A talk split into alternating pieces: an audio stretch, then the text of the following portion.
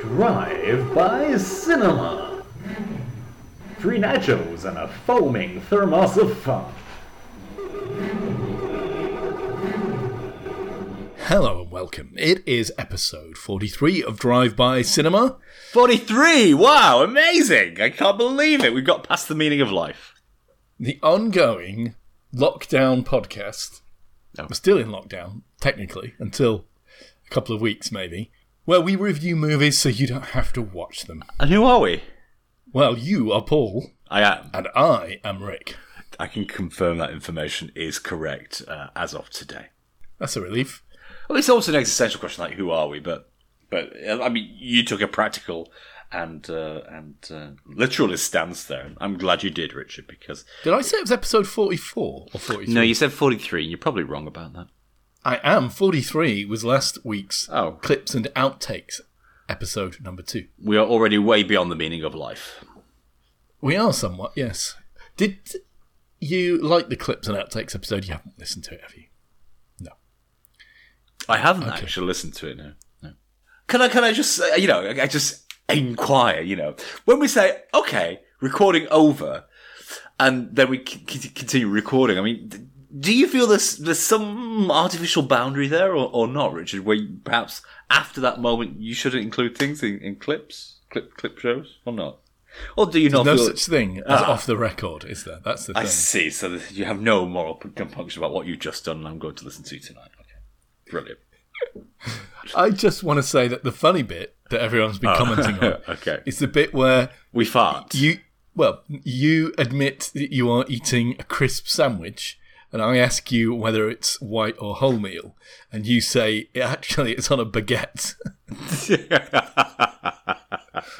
so, what noisy food have you got to eat tonight, Paul? I have a pint there or thereabouts after I've added ice of Adnams Ghost Ship low alcohol beer.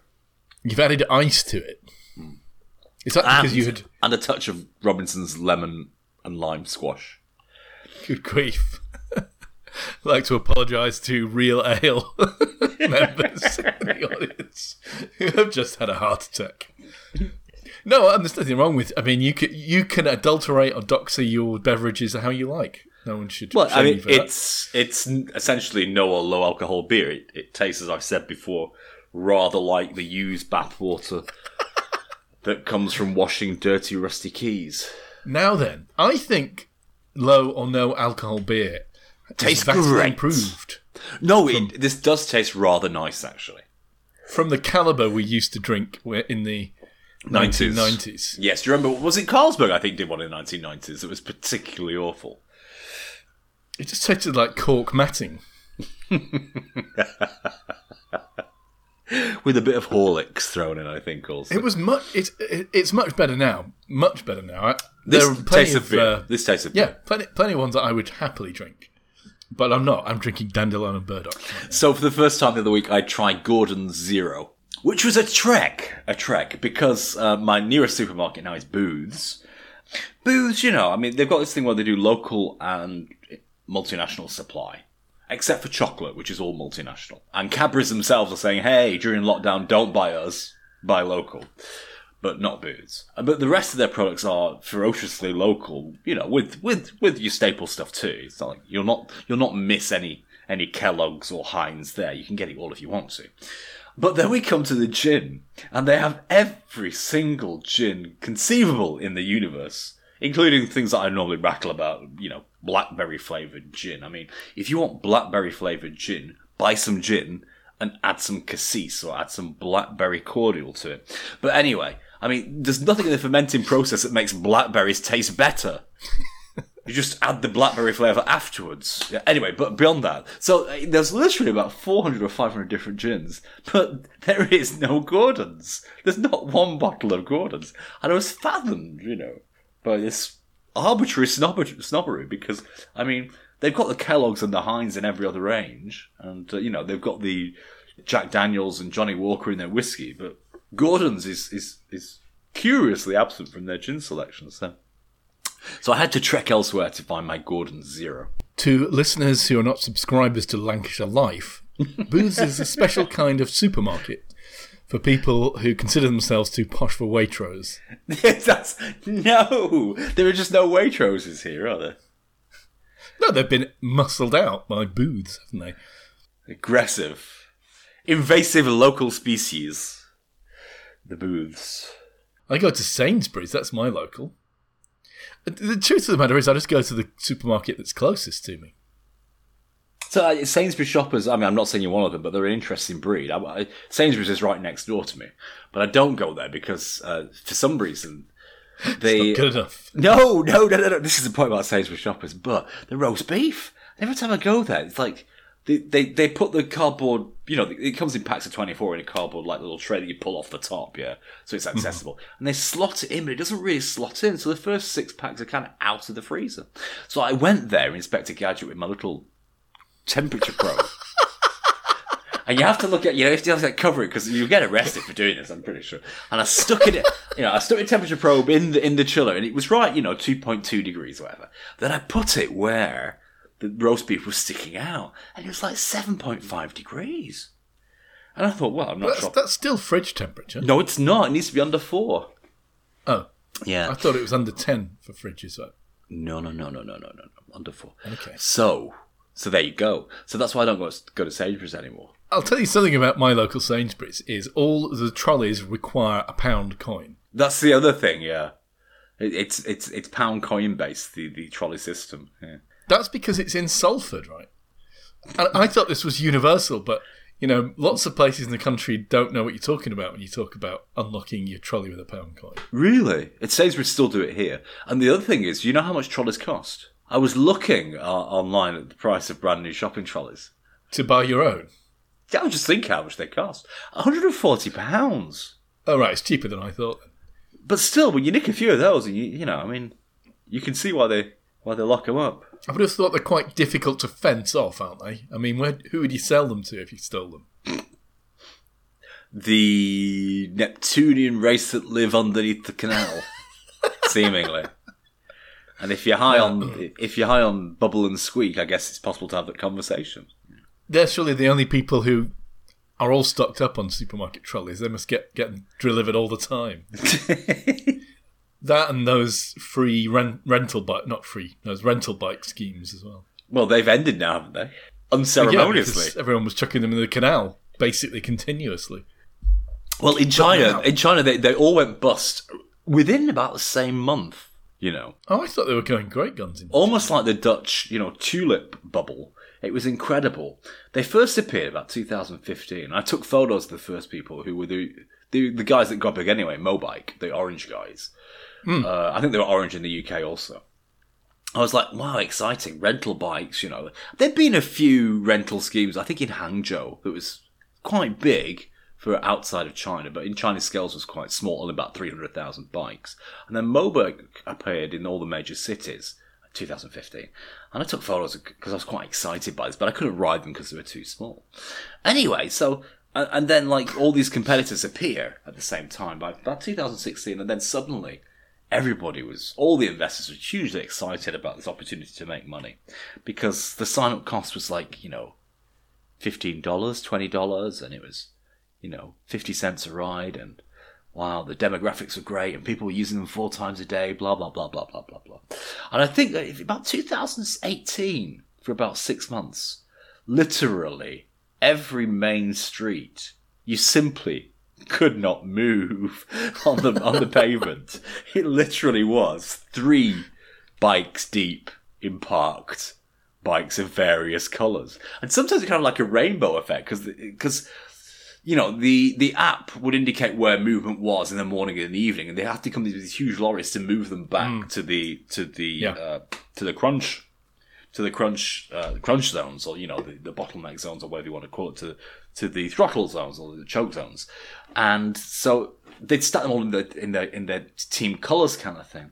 And then about two months later it was just ridiculous. The road the pavement the parks were just full. It- like the whole city was full of these things.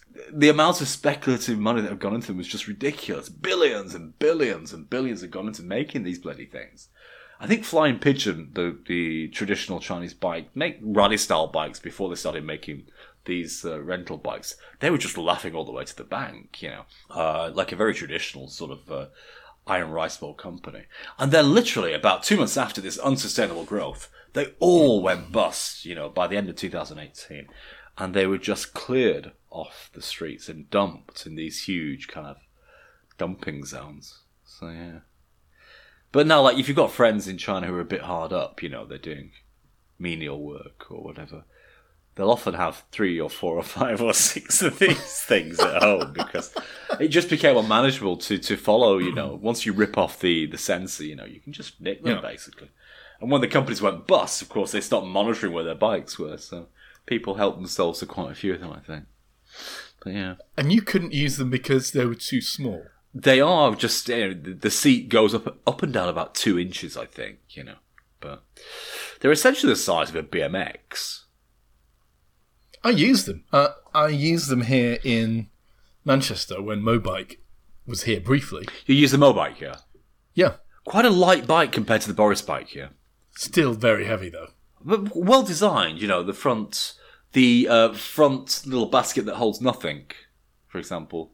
Anything, anything, uh, anything that's narrower than a large brick can happily fall through the, the rather spacious grating. You know, uh, wonderful design there. Yes. How do we get onto Mobikes? I'm not sure. I'm not sure either. Maybe it's time we got it onto this week's film. At long last. Yes. Oh, before we do that, any corrections or thingies from before, or have we ceased caring? Our loyal listener Pete, apart from admiring your sandwich Baguette. choice, Yeah. he was also mentioning how similar the description of the film Pontypool was to another podcast called Welcome to Night Vale, which is a very kind of I don't know how to describe it. it kind of laid back ASMR type Wow. horror, sort of Welcome to Night Vale. Yeah. Like Lovecraftian style horror told in a very deadpan way. It's like stories as if it was the local radio station telling you about these really weird events, but treating it matter of, sort of matter of factly. Wow. It's a very diffi- difficult experience to describe, but Pete is quite right that Pontypool and Welcome to Night Vale they plough the same furrow very much. Wow. Same kind of turf.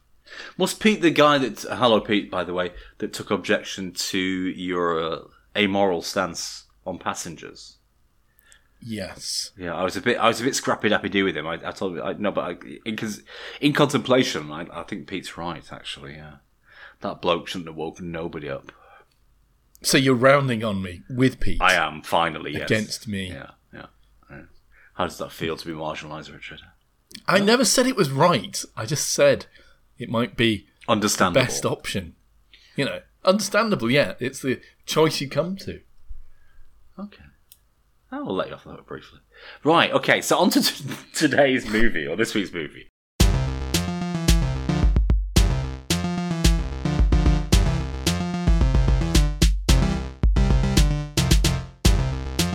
I have it on good authority that, owing to a misunderstanding, you have watched the children's film The Baby Duck.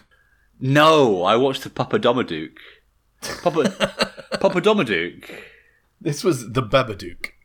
The Babadook, yeah, and not Baby Duck or Baby Shark. 2014. Why have you put that sound in my head? It's quickly becoming the most popular YouTube video ever, isn't it? Baby Shark. Yeah. Well, I said I sent you, didn't I? I I said to you that at the start of lockdown, the most amazing and popular song was the library takeout video song. Yes. And now it is a song inspired by a cat called True, Alugalag Cat. true, but I I think you're discounting the TikTok. What TikTok? Because on TikTok, there's there's lots of Japanese people composing piano pieces to cats meowing. And it's been going on for months and months now, Richard. Oh, right. So you're saying that this, albeit very popular, It's just Angry a tiny cat. snippet of a whole world of, of TikTok. did you not enjoy it? The I did. musicianship of the multiple instruments contributing to the piece. Yes, it was. It was better than what than the piano recital versions that I usually watch of this kind of thing. Yeah. Yeah, that's because you're watching TikTok. I know. If you'd watched Welcome to YouTube, punk rock, Richard. Ain't been to no video school. If there is a, vi- is there a video school? What do they call video schools for those people that've been there? Oh, film school. Film school. Ain't been to no film school. That's beside the point. So, Babadook, 2014, directed 14? by. And you do know all about it Directed by Jennifer. Je- Can I just do my spiel? Thank you. Directed by Jennifer Kurt Kit. I don't know. I can't read my writing. There we go. Twist. She's uh, it's based on a movie she'd already made. So Is it? yeah, that she written. She's the scriptwriter and the director for both. Ah. It's based on the movie called Monster by Jennifer. Did I write that word? Kurt. Kurt? Oh, Kurt. Jennifer. Crit. Jennifer Kent. Kent. J- Jennifer Kent. Thank you. Oh, phew. The music is by Jed Kurzel. So maybe that's your confusion. Did you think his music was particularly good? No. Let me sell the whole thing up front. I didn't think a great deal about this movie. Oh. Ah. Ah. Okay. Did you? To begin with, yes. In the middle, no. Towards the end, to use my frequent phrase, I was literally biting my own knuckles off with boredom. Because, interestingly, we've already got listener feedback for this film. Like, in advance of us actually watching it. I thought it started off really well, this movie. Well, how does it start off? Well, like a Tour de France downhill section. It starts off mid flashback, where the lead character, who is, as we eventually is a mother, but at the time she wasn't, or was about to be, or something. Anyway, this has already got too complicated, hasn't it? She is mid flashback in a road traffic accident. Yes, she is. Thank you for reminding me of that. She's in the midst of a road traffic accident, which we know or Killed soon learn her husband. is going to kill her husband. Bloody hell. And I think it's revealed Oh, it's later a on shame, that isn't it? Oh, she was lives taken. Oh, oh. Sorry, go on, continue. I was just Well, reflecting. she was pregnant with her son, wasn't she? During in the road accident. he was taking her to the hospital at speed when the accident occurred. So we're thinking, what? The car just crumpled on one side. That's never really explained. It's a bit. It- It's a bit silly, isn't it? You know. I'm carrying some very, very fragile, like, like you know, let's call it a, half a dozen eggs, just cupping them in my lap here. you are a grown man. Uh, the eggs are fine, haven't haven't smashed, and, and you're dead. Right. Okay. it maybe- can happen. He wasn't I mean, wearing a seatbelt, was he? Yeah, or an object could have come through the windscreen right into him, into his face or something. I don't know. Ah, yeah. Okay. I mean, we don't really see very much. It's not a very graphic representation of the accident, is it? It's all done in sort of slow motion and cubed glass particles and, and lighting and stuff, isn't it? So I guess it's not particularly high budget film as well, so it can't really display the uh, the incident. But it's an Australian film, and I think most of the cast and the director herself are are women, aren't they? It's it's got a little bit of the feel of Benny Loves Killing in that it seems to be a very female centered film. Yes, yes, it is. Um, there's a couple of male protagonists. She's work, she works at a care home uh, with, uh, was somebody else who works at a care home for the elderly, and um, he says something like, "Oi, do the dishes," but he's only joking. He was saying, Yeah, oh yeah, that's right. he was It's a bit of Australian. humor. It's ironic. But apart from that, there aren't many. There's a male guy who comes to do the, like the the the intimidating social worker role. You know, Yes. There's three of them, yeah, to make it very Kafkaesque. And they're all sort of decked out in quite black makeup and clothing, it would seem. Three of them. I thought there were two. Two or three, I can't remember, but they come with their clipboards and, and, and their stares and their and their disapproval. So yeah, but the son is called Samuel, and the widow, his her, his mother is called Amelia. Is that right? I can't remember. I'll go with that. Yeah. Amelia Vanek, I think. Yes. And so we joined them as several several years later, Six years later. six years later, when you know when it's six years later, and she's living a life on her own, presumably in the house, a rather large and splendiferous house that was left after her husband died. Uh, and she's working a single mom kind of job and looking after the kid not too well, not too accomplishment, with not too much accomplishment. And she has a Oh. weird elderly next door neighbour who's kind of a bit, who's, who's kind of a bit intrusive and uh, attempts to sort of. She's really around. nice, the next door neighbour. Oh, I didn't get that. Oh. You're having trouble with your neighbours at the moment, is that why? Are you projecting? Possibly, I'm projecting some level of snoopiness onto her. But yeah, so that's the situation, and and they live in New Zealand or Australia. I don't know. Australia. Adelaide. of feels more it? like it feels more like New Zealand somehow to me. But there we go. And it took 10 million at the box office, though why I don't know. Well, for a budget of two million, that's pretty good going, Paul. The kid, he's supposed to be a sort of troubled kid. He is. He's portrayed as a troubled kid, or, or they try to give the impression he's a troubled kid. Well, we get It's all not- the troubled kid tropes, don't we? Drawn something strange at school today. Upset your classmates today. Lost your temper at school today, kind of thing. Been He's to the doctor, that- doesn't know what's wrong with him. He's not that much trouble, is he? In common with one of the other films we watched, I can't remember which one it was, where there was supposed to be a troubled kid. These kids are not, they're just mildly annoying. No, they're not carrier level of disturbing, are they? Well, you know, I know people, well, Jacob, the podcast It's annoying. guest, Yeah, Jacob, yeah. I'm sorry, no, no, no. Sorry, sorry. he's worked sort of uh, he's volunteered with social care kind of young people hasn't he and i've got family who work in um, special educational needs schools ah. And you know the kids I real didn't know that, kids, Richard. real There, there, kids. there are genetic Oh, versions of you, close versions of you that, that are sympathetic and, and kind. Wow. It's amazing that know. oh, all things wise and wonderful. What a, what a, what, what a wonderful thing to contemplate. A kinder version of Richard. good grief Sorry, go on. You were saying. what i was saying is those are real troubled kids they've seen real bad stuff Yeah. I, I mean, I did uh, work. Oh, go on.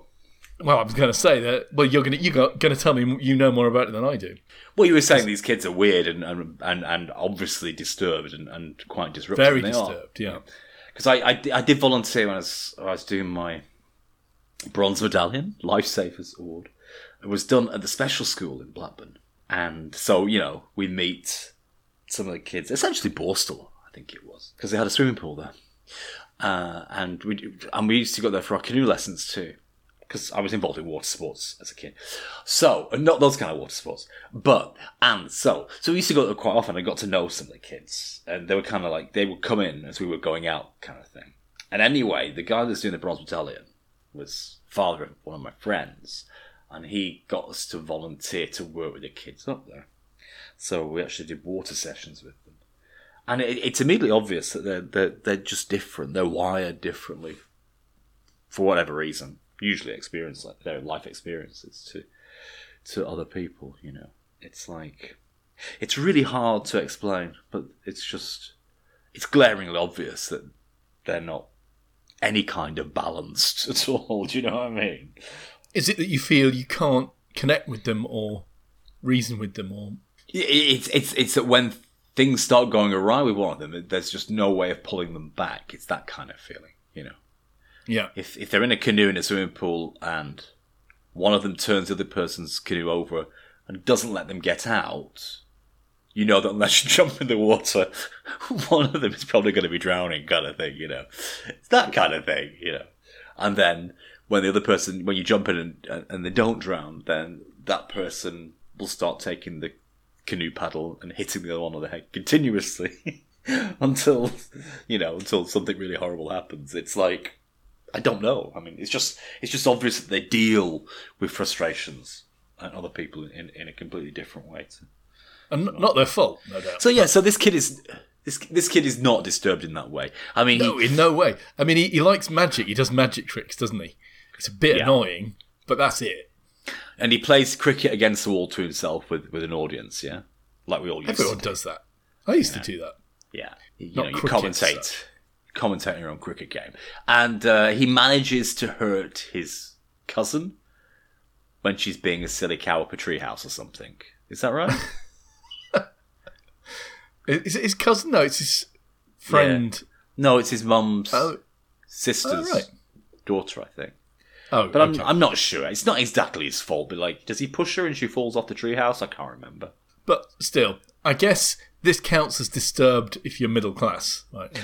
Yes, but she's not, is she? I mean, she's she's Who? She's like she, Sam. the the mother. boy. No, she's just very tired and overworked, and you know, like any single mother would be probably. Hmm. Not enjoying her job and not enjoying motherhood, and uh, but there's also there's a slightly weird thing that you uh, you sometimes get in these portrayals where the husband has died, where there's a frisson of sexual energy between the mother and the son, isn't there? Did you sense that in this film, or am I projecting? Well, I think next week we, we, there's a potential that we might watch a movie where there's lots of boys in underpants. But no, I, I didn't get any boys in underpants in front of their mothers here at all. She's very, I don't know, affectionate towards him, though, isn't she? Yes, but I think it, I, I yeah I, I get what you're saying. There, there's a lot of misdirected affection, but It's I like don't transference, isn't it? transference of affection to her husband. But I think it's you know it's it's the platonic or you know the the friendship side of affection for her husband that she's transferring. Nothing nothing else. Yeah, I think no, you, yeah, it is platonic. You're right because, but you know, obviously she was living her life with her partner, and he's no longer there, and apart So from her friend at work, little- that's the little- only that's her yeah. only person, isn't it? So she substituted a little soft soft rag doll instead for her husband. Yeah, yeah. Uh, so I, platonic isn't the word, is it, for that kind of for that kind of love that she's transferring, that she's forcing onto the child? Well, the Greeks have n different words for love, Yes. don't they? None of which we know. Maybe maybe a listener could tell us what kind of love it is, but I, there's no suggestion that it's it's romantic or sexual. But you're right. Yeah, there is there is an uncomfortable amount of a sort of cloying attention that she either does or doesn't give the child, depending on how it's behaving. So. Because he always seems to wind up anyway. Does does he come into a bed to sleep and stuff? Keeps her up at night by keep coming into her bed, doesn't she? Yeah, but that's because of the Babadook, who we'll get onto in a second, I think. The other thing is her relationship with her son must be complicated by the fact that, in a way, she probably blames him for her husband's death. You know, they were rushing to hospital to have that kid. Yeah, He it's, it's the survived. kid's fault. husband died. sense, yeah. So I think that does come across. I mean, that's quite a clever expression. But this is a this film seems to be very much around motherhood. I think that's why it's so female centered. Uh, or, or maybe maybe I'm just assuming that, but it does seem very preoccupied with that idea of her position as a mother and a single mother in this case. Did you you not get that? Not really, but I, No, I, I, okay. I, now you pointed out, I can see that. Yeah, yeah, it maybe is focused on on women's issues, kind of thing. one night to try and calm her son down, she reads from a pop-up storybook. Which Yeah. where did it come from? Did it just appear somewhere? It did mysteriously. The kid plucked it out. He said, "Let's read this one." And Yeah. Mum was like, "I haven't seen that before." She didn't say anything about it, but it was obvious through the camera. Camera that it was it was a book she didn't recognise, and they read it anyway. And it was called The Babadook, Mister Babadook, Mister Babadook. Yeah. Which and it's one of those children's stories that's on the darker side, Yes, like a lot of Roald Dahl stuff. It's. Yeah, and the same typeface you often see with the titles of Roald Dahl, sort of Dahl books, you know, written in that kind of squiggly gothic font with uh, ink, uh, you know, ink ink splotches here and there and everywhere. like a Tim Burton. Yes, like a Tim Burton, and kind of uh, strange, elongated, wiry hands on the on the uh, illustrations of the people in the story. And a top wearing- hat. I was going to say I'm wearing top hats too, so you get the idea. And silhouettes, lots of silhouettes instead of actually colouring it in properly. Now, obviously, this terrifies Sam, who becomes obsessed with Mr. Babadook and insists that he's real. Mm. And Sam's building like little weapons to defend himself, isn't he? Rather sophisticated weapons, actually. He's got that backpack. It's like a catapult that fires a cricket ball. I mean, it would be easier just to lob the cricket ball, surely. Oh, just carry a knife, you'd think, but Does he not carry a knife? Does he take one into school, or am I imagining that? ah, yes, I think he does. Yeah. Or crossbow? I can't. He made something anyway. I did, did- it fires darts, didn't it? I think he wound, wound up getting something that fires a dart. The book is so scary, it's almost like Mr. Babadook jumps out of the page into real life. Oh, but wait. Guess what starts happening in the story, Richard? What? In the film we're watching. What? Mr. Babadook, Mr. Babadook, seemingly, jumps out of the book and starts inhabiting their life. Wow. See, this is the thing about this. Well, that's the point that I sighed, really. I was like, oh, God, is this what we're in, in, in store for for the next hour, you know? Hmm. Are you saying it's a bit of a hackneyed trope? By Oh, chance? come off it. Know? Yeah. Uh, yeah, I see what you're saying there. I think you may be right. I must say, I wasn't terribly scared by this film. Is a Were you were you intrigued by it? No, not particularly. You know? no, no. I mean, we did watch something that had similar ideas, which was with Ethan Hawke, possibly the scariest Sinister. movie ever made, where you know yeah. the the villain jumps out of the celluloid into into real life. But that was much more convincing, wasn't it? Because they were, they, they kind of constructed a mechanism whereby and how and why it all happened. Whereas here we just got a random baddie jumping out of a book and inhabiting their lives until he's satisfied by whatever conditions he puts before them. Yeah, no, you're quite right. I think, and the comparison with Sinister is apt because I think they're from a similar period Are they? where Right. several of these horror movies are coming out, and they're all compared to one another. The Babadook is certainly up there, and a lot of people like it. Wow. But I, I, th- I think Sinister is better. I agree with you on that score. There was an interesting thing about this film I thought it was doing, which again is a, a bit of a horror trope. Obviously, I'm not very comfortable with the idea of a supernatural entity. That doesn't fit well with my worldview, and I don't mm-hmm. much enjoy it in the films. But there was a whole section of the film at the start and most of the way through it where it was all excusable and plausible that this was the, the woman kind of going crazy. Yeah, like you were- like you were saying, you know. Kind of an artistic license reinterpreting postnatal depression not over several months but you know several years because then you can hmm. have an intelligent behaving child rather than just a baby. I think yeah you know if you look at it in those kind of stretched terms it would make sense if it was the workings of her mind or the workings of the kid's mind. Definitely And that all worked right up until a point near the end of the movie, actually, where they're creeping around the house at night, being scared by things. When the kid gets like dragged bodily up the stairs, and at that point, really, the whole is this in her mind? That ship sails away, doesn't it? That ship, that ship was never in the harbour for me. I think at the point where the book starts getting left on, on the porch and reappears, and then she burns the book, and then it comes back again.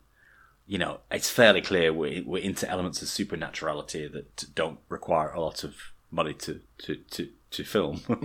Yeah, but she could have been imagining all of that, couldn't she? Could, but. uh, It, it was never really posited to us in that kind of way, was it? So for me, my best guess was it wasn't heading down the is is she thinking this or is she is, is this happening? Is she experiencing this for real kind of stuff? Is it supernatural? I don't it was. It was never a question, was it? For well, at least not for me. It, was more like when are we're going to find out how bad the baddie is. Essentially, I thought that was that was the hook on which the, the film operated was okay. So we know there's a baddie under the bed, you know, in the cupboard. Uh, but how bad's the baddie going to be before he goes away, and how they're going to defeat it? you know, there's that bit where she finds she moves the fridge. She finds like a tear in the wall. Ah, and there's cockroaches, come yeah. out. Which is reminiscent of another movie we saw, Which one? the one with holes in the wall. Oh yeah, it is. Yeah, I'll was come that back to movie? that. His house. His, house. yeah. It's just before the I social like that workers bit. arrive. Yeah, I like that bit because that was kind of uh, a little bit surreal, you know. And Well, this is it. I- it all felt very surreal. Like she finds that thing. The social workers arrive, and they're like Agent Smith from the Matrix. They're all like, there's a man and a woman in a suit. They're very prim, and there's a very mannered way they've got of yes, acting. They're almost out of like the, that famous painting, American Gothic, aren't they? You know, like with their little sort of uh, Yeah, little suits. You know, it's very Brazil esque that whole thing, isn't it? They turn Yes. up and she's kind of mortified that they're going to see that there's a kitchen full of cockroaches. And that they're going to take her kid away. I, I mean, why the social workers have turned up? I mean, what has he done so far? He's had an accident with his cousin, and she fell out of a tree, and her arm. Oh, you see, I think a dart. I think at this point you might be right. At that point in the movie, which I think is about an hour in, I think you might be right because the whole mysteriously disappears. So I think it's on that seesaw. Did it supernaturally disappear, or is she just imagining it? Yeah, I can Exactly. see. Yeah. Yeah, but I, I, I Yeah, never as soon really as they went go in down. the kitchen, they look at the fridge. It's, the hole is gone. I never So really went down that, it. that narrative. That well, no, as it turns out, there- there's a real there's a real monster in the end, isn't there? Apparently, yeah. Yeah, Who can make you see cockroaches? but I never really went down the is it real or is it not pathway. But the other thing that happens through the movie is there's a sort of symbol of Mr. Babadook which keeps recurring, which is she'll see like a coat hung up with a hat on top. Yes, and you know like the arm will be up at an odd angle as if it's you know and she'll see it out of the corner of her eye and you i guess she thinks it's a man or person. And the nice thing about that is it it's evocative of that thing you get in the half light when you're feeling a bit spooked by something and you think is that someone sitting there? You know and you, you, know, you have to turn the lights on and see you know what i'm talking about or am i all alone do. in my madness I, I do know what you mean. Yeah, yeah, yeah. It's the same principle that let, lets us see our name jump out of a newspaper as we're walking past it's a kind of paradox. news agent. Yeah. where you can see faces and things Yes. But that happens a couple of times, doesn't it? She sees a coat and a hat. It's because we don't we don't see, do we? We we project we Top-down project processing. templates. Yeah, we project templates out into the world to Yeah. collide with our perceptions, and that's where senses come from. The collision of our filtering matrices and the perceptions that that, that are filtered by them. And so, with a lack of meaningful input, you're going to get the matrix. You're going to see the matrix, aren't you? Kind of thing. Well, I do. I don't know about you. Yeah. Of course, yeah. yeah. Not usually at twilight, though. You know, usually when I'm very tired is when I Yes. get this kind of stuff. Yeah. The thing about this movie is, of course, there's a twist at the end. Is there not? There is, but I've forgotten what it is. You you fell asleep, didn't you? No, no. I only press the fast forward 10 seconds occasionally Well, the twist is towards the end. here's the twist, and let me know as soon as recognition fires. Go on. Turns out that this monster, this Mister Babadook, is really is really her- sort of the ghost or something of her dead husband. Whoa! 11 Oh, you didn't seconds. notice that? I didn't notice that, no. Because they come to her in the basement or the attic, wherever it was they went to confront the monster. Not before she's threatened to kill her son and told him how much she hates him.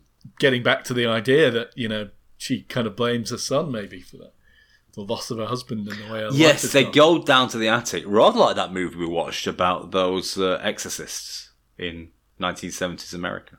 Oh yes, Conjuring. God, this is like a, a memory lane of all of the movies It's it's like a Jive Bunny of movies, this one, isn't it? Really, but quite stylishly done. It's like a stylish Jive Bunny. Not by original artists. Yes.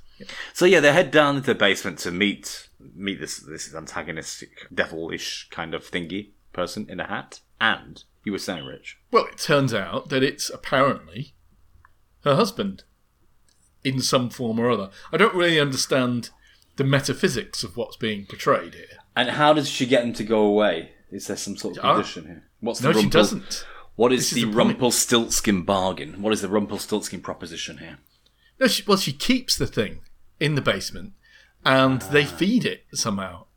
They take stuff down to it every day, and and and so the end of the movie is mother and son, and they've come to terms with living with this thing. And I think the son goes down with some Samuel goes down with some stuff for the creature, or does she go down? I can't remember.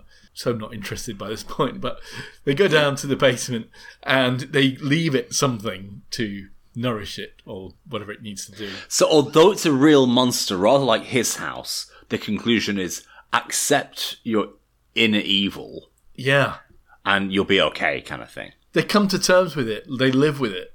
And for her, you know, it's like getting her husband back. I don't, I don't know what that means. Means, but exactly as you say, yeah. Exactly Getting a like husband back house. who torments you and terrorizes you. you know. oh, great, yeah. So, I mean, but she's really dragged through the mill on this one. You know, you, you get like, the one thing I think is good is you get to feel how low she feels at several Surely, points in the yeah. movie. Yeah, I think that's Yeah. the better thing about the movie.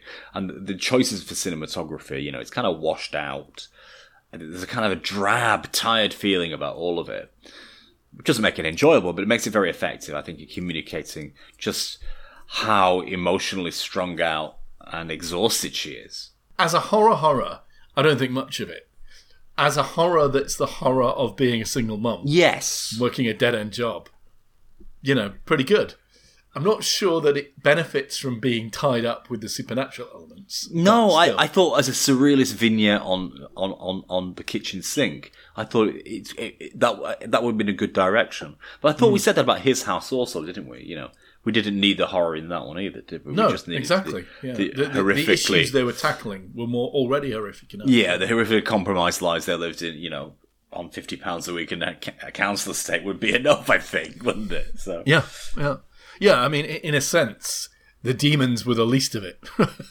Precisely. So I don't think we needed this demon metaphor to bring it all together. You know, in, in, in this case, or, or the other movie, His House. So, yeah. And at the very end, the light-hearted coda to all of this is little Samuel, who's a budding magician. He performs a little trick for his mum, doesn't he, out in the garden? Do you remember this? And I think he makes a dove appear or disappear. Wow. And the thing about that is, you know, how does a six, seven year old kid wind up having a dove in their magic trick without mum being totally aware that a dove is going to appear in the magic trick? He'd have Well, to keep a dove in a dove cage, wouldn't he? True, it but you you've got a demon seed. in your basement, haven't you? So, I mean, you know, at this Or point. maybe you just maybe you just go to the magic shop, buy a dove, use it, and then throw it away. Maybe you don't need to keep it. Is that how they work? It's possible also. Yeah, you won't want your kid carrying doves around, giving giving them out to everybody. Did you ever do magic tricks as a kid, Paul? I think did ever do did ever do doves? Yes to magic tricks. No to doves, and I, I kind of regret not doing doves in 1991 whenever we was doing them, or when it, wh- wh- whatever year it was. So did you have one of those kits with little magic tricks in it? I did. I think it was just a velvet black pouch. Right. Oh, and it was like a little wallet you could put cards in, and it had an elastic band inside where you flipped it and it kind of came out the other side. It was actually a little. I think I made it myself, actually. Do you think you could do perform the trick again now? No. But these days I've learned how to do those ones where you put cards back on top. Oh, really? Go on. You got a deck? It's all about having two cards and uh, pulling two cards and pulling one card. And I can do that now. So Right. since wow. about the age of 14. So the the magic tricks I learned as a kid, which I think it was that one where you you know you push the coin through your fingers and keep it around the back of your hand and make it disappear, and then Oh, put, yeah. it, put it into your other hand. I did those as kids. As a kid, sorry. Is it okay if I tell our, our, our esteemed audience ship your nickname at high school? Which one? You can cut it out if, if it's not okay. Tricky Ricky. That's fine. Yeah, but Tricky Ricky, I think, related to your tendency to perform magic tricks whenever they weren't wanted. or something like that, wasn't it? Yeah, I could make coins disappear and reappear at will, couldn't I? That's, I, I, was I seem to remember. uh, Gosh, I mean, going back now, back to the days when we used to drink beer with our teachers. So I think we we're in lower six and drinking beer with our teachers in a pub next to the school at lunchtime. How was that even possible? But it was normal. Uh, it is relatively. It's a relatively normal thing to do, I think, even now. Although everybody would be arrested these days for doing it. So we're having maybe three or four halves or a couple of pints at lunchtime with the teachers. And I think it was somebody's goodbye do or something, and you performed a ridiculously complicated magic trick via telephone. Am I right in thinking that, remembering that? Was it a goodbye You party or something? An accurate picture. I think some of the details are incorrect. Yeah. Ah. Uh, but what I did was I got the audience, the people in the pub, to choose a card. Yes. I then took the a pack. teacher from the from a deck, straight out the box. You took I a reliable teacher- source, a trusty source teacher, yeah. yeah. I took a teacher, yeah, we could trust him, to a payphone. I phoned a friend of mine 20, 30 miles away in Manchester, Wow. in Salford. Now we knew that because of the number you rang. Yep, they dial they dialed the number uh, one six one blah blah blah, and I handed the phone to the teacher, and my friend told him the card that they picked. Wow. I mean, that's Huge good applause. magic. Yeah. Yep, curtain, curtain fall, and that was actually at the end of A A levels. I think that was the Ah. end of A levels due in Pleasington. We went to a pub in see. Pleasington. I see. So there you go. So you obviously were into magic. A little bit, yeah, yeah. I was never, hopefully, not quite as annoying as that kid. Although arguably, any kid doing magic is annoying. I'd, I'd buy that. What about kids doing hypnotism, Richard? this is the problem when you do a podcast with somebody that- you live some of your life with, isn't it? Oh, well, the skeletons in the in the closet. Oh, I did. Potentially, yeah. That's that's no secret. People know that. No shame. No shame in that. No, there isn't actually. No, it's it's. I mean, hypnotism has been shown to to sort of work, hasn't it? Kind of thing. Ah, I don't know. I mean, I'm completely confused about hypnotism and its validity. Okay, let's call this movie instead then. Right. Okay, so let's get on to scores. Where do you want to start? Where do you want to start? Well, as far away from this movie and heading in the opposite direction as possible, but Whoa. we can't do that. We we have to face this movie and look at it and square it, square up to it, and and, and, and give a fair but honest opinion about it. Let's start, shall we, with the scare factor, jump jump scare factor. Was this a scary movie for you, Richard? Was it a movie tingling and fizzing with with psychological tension, even or? You know that bit in Hereditary, to bring up another movie we've done, where the kid gets out of bed and in the half light you can see that his mother is like in the eaves, like in the ceiling, in the corner, like a spider. Like a bat. Yeah. Yes. Do you not, not remember that? I do remember that, yeah. And it was the kind of moment that you wouldn't immediately see her, but as you saw her, you can imagine in a cinema there would be a ripple of going around the cinema, and that would be really atmospheric. And there was an attempt to do the same thing in the Babadook, where it was at night, and I think you you see a figure behind one of them at one point. That was the closest it came, and uh, like you say, this is like uh, it's like a medley of different greatest hits, isn't it, of different horror movies and it didn't land for me. So the horror bits I did not find scary. And to the extent that it was horror-y, it was all down to her predicament generally, sort of socially. I'm just trying to remember, were there any memorable horror moments when the Babadook jumps out of closets at the kid? Not really. No. Nothing that stands out. But No. So for jump scare, I'm going to have to score it a, a desultory four, I'm afraid. I think that's generous even. I'll give it a three. Ooh, gosh, heck. Looks like we're uh, doing the downhill slalom today. Okay, moving on now to special effects. Huh. What do you think about the special effects, Richard? No If you thought anything huge- at all about them. Well, no huge complaints here. There's a sort of gory, I think it was a gory scene of the husband at the end, wasn't there? And the Babadook's pretty scary.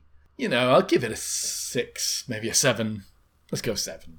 And the overall atmospherics, you know, the Yeah. lighting, c- cinematography, let's include all of that stuff. Sure, you know, I mean, uh, creepy crawly cockroaches out of a, out of a, out of a hole uh, in behind the fridge. All CGI, you know. Some basement scenes. some Babadook appearing and then not appearing and then reappearing again, kind of stuff. You can't All train required. cockroaches. They have to be CGI. All required some sort, of, Generated, yeah. some sort of special effectory. I'm going to give it a five, really. Although my memory is quickly fading about what was or what wasn't done. This is the biggest problem with the movie. It's not very memorable, is it? What about facting? What do you think about facting? Well, there's two main acting jobs here, isn't there? There is the woman herself and her son Samuel doing a child actor role. Child actors, you know, have a difficult time. They're not very experienced. They can easily be annoying. Look, uh, let's just say Did he did he score on that front or not? Well, it's unfair, isn't it, to to, criticise a castigate a six-year-old. Yes. So let's castigate his parents for allowing him to do it then instead. But the mother, you know, she did a reasonable job, didn't she? Yeah, like you say, you know, there's potential. You know, I think the child was cast to be a whiny, annoying child. Yeah. Child actors can be whining, annoying, annoying, even when they're not playing whiny and annoying children. But here we had, I think, a child actor who probably was a bit whiny and annoying, playing a whiny and annoying child. The mother was a whiny and annoying character. I don't think the actress was actor. And she was whining and annoying for reasons we can be sympathetic to, but she was whiny and annoying also. So for me, it wasn't the acting, it was more the fact the characterization. characters, yeah. They were all whiny and annoying. So, look, for acting, though, I will generously give them an 8. I'm going to go seven and agree with you. And, and then, because of the characterization, let's move on now to plotline and story. Story and writing, yeah. So, there's two things going on. As a horror movie that it purports itself to be, a horror horror movie, it's not doing very well. But as a study about her issues, her predicament, a bit nicer. And there are some good touches in that. Hmm. Did you like the intermesh and synchronis- syn- synchronization between is this magic realism, is this a repetition of what's going on in her brain, or is it actually a real, you know, hyper real? Or did you enjoy that, or did you thought it was laboured? I, yeah, I would have liked that more if it resolved itself at the end as to be less outlandish and you know more ordinary. I think it, it fell down on the we are keeping a monster side of the equation too hard, and I don't. I just didn't buy it. It didn't earn that from me. I don't think. Yeah, I mean, it was a, it was a one 0 home victory for there are monsters Yes, and they are real in, in the in the battle between is this you know a representation of uh, our idea of, of horror or is this actually really a and you know, as you were saying, I, d- I don't understand the motivations of this. Is that her husband, and why is he scaring them anyway? And what's the point of it? How how, he, how does he relate to that children's book? I don't understand. What's the motivation? What are they trying to achieve with that? That stuff doesn't make sense. Unless it's one very extended metaphor about how you can't let go of childish things in the past until you conquer your monsters, kind of thing, or come to terms with your monsters. It could be it's all one big long extended metaphor. I don't know if it is. I don't buy it. I don't buy it. And for that reason, I'm gonna go. I'm gonna give this a five. I'm just gonna go straight in the middle. I can see how you would get something out of this film, but I can also see how you could be bitterly disappointed by it. So yeah, the hyperreal or the supernatural, whatever you want to call this, this the, the way the, the movie very quickly after about halfway through decided it, it was definitely was all supernatural stuff that was happening. Uh, and then there's uh, for me, it wasn't necessarily the plot line; it was the you know the character arc. They just didn't go anywhere. They were they, they came in and went out the same essentially. Whereas you know suddenly you come to realize that there's something hyperreal, something supernatural happening all around you. I didn't really get anything apart from the fact she was already having a nervous breakdown and she was continuing having some sort of, you know, nervous breakdown.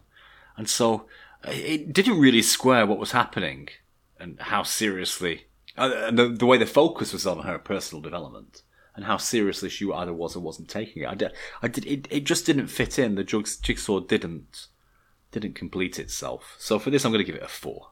And overall, then, 4.5 because I can't really recommend you spend your time watching this.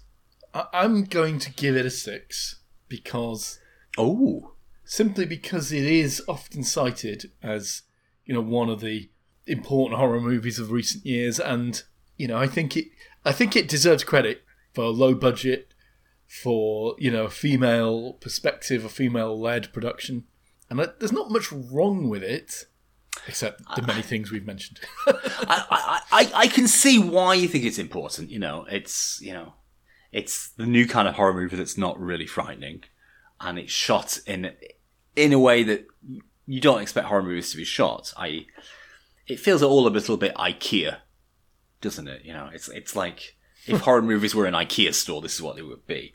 So it's it's of an era, and I think somehow it's already feeling quite dated. Hmm. I'd say that's true. It was of an era, you know, hipsters were, you know, 2014, the young people were all being hipsters, people were growing beards, we're all drinking real ale again, and it was, you know, it was cool to be diverse, and it was cool to play acoustic guitar in some circles, and I, I there was an energy at the time, wasn't there, where where lo-fi and MTV Unplugged was somehow a new thing. Just it was a rephrased MTV Unplugged, wasn't it? 20, 25 years on later. It's all looking a bit dated these days, I think. And that's so the the, the flounciness of it was very locked in 2014, I think. All right, so that's the Babadook. Yeah. Oh God. Well, I'm, I'm, I'm sorry we couldn't say anything nicer about it. Well, it's out of the way now, Paul. Thank God. The only question is are we going to watch the film that you were alluding to earlier, or are we going to choose a different one? Well, which movie do you think I was alluding to? Let's see if you're right. Well, we've talked about watching Let the Right One In. We have. The but my question is, are there any other options you want to put on the table? Oh, yeah, there are other options. Oh. Alistair, who, by the way, really Hi, Alistair. liked. Uh, Alistair really liked the Babadook. He said of it that he was genuinely shocked by it, and he found it very affecting indeed. That's because he has a liberal arts degree. Alistair suggested a film called Sorry, Yellow Alistair, I Brick Road. Whoa! Well, I'd like to watch that, but can we put that on the back burner? Because I want to watch Let the Right One In. I'm, I'm gunning, I'm gung ho for this one, Richard. Let the right one in then. And that it is. Join us next time when we will be reviewing Let the Right One In. Is that right? That's correct. Thanks for listening. See you next time. See you in the next one. Bye.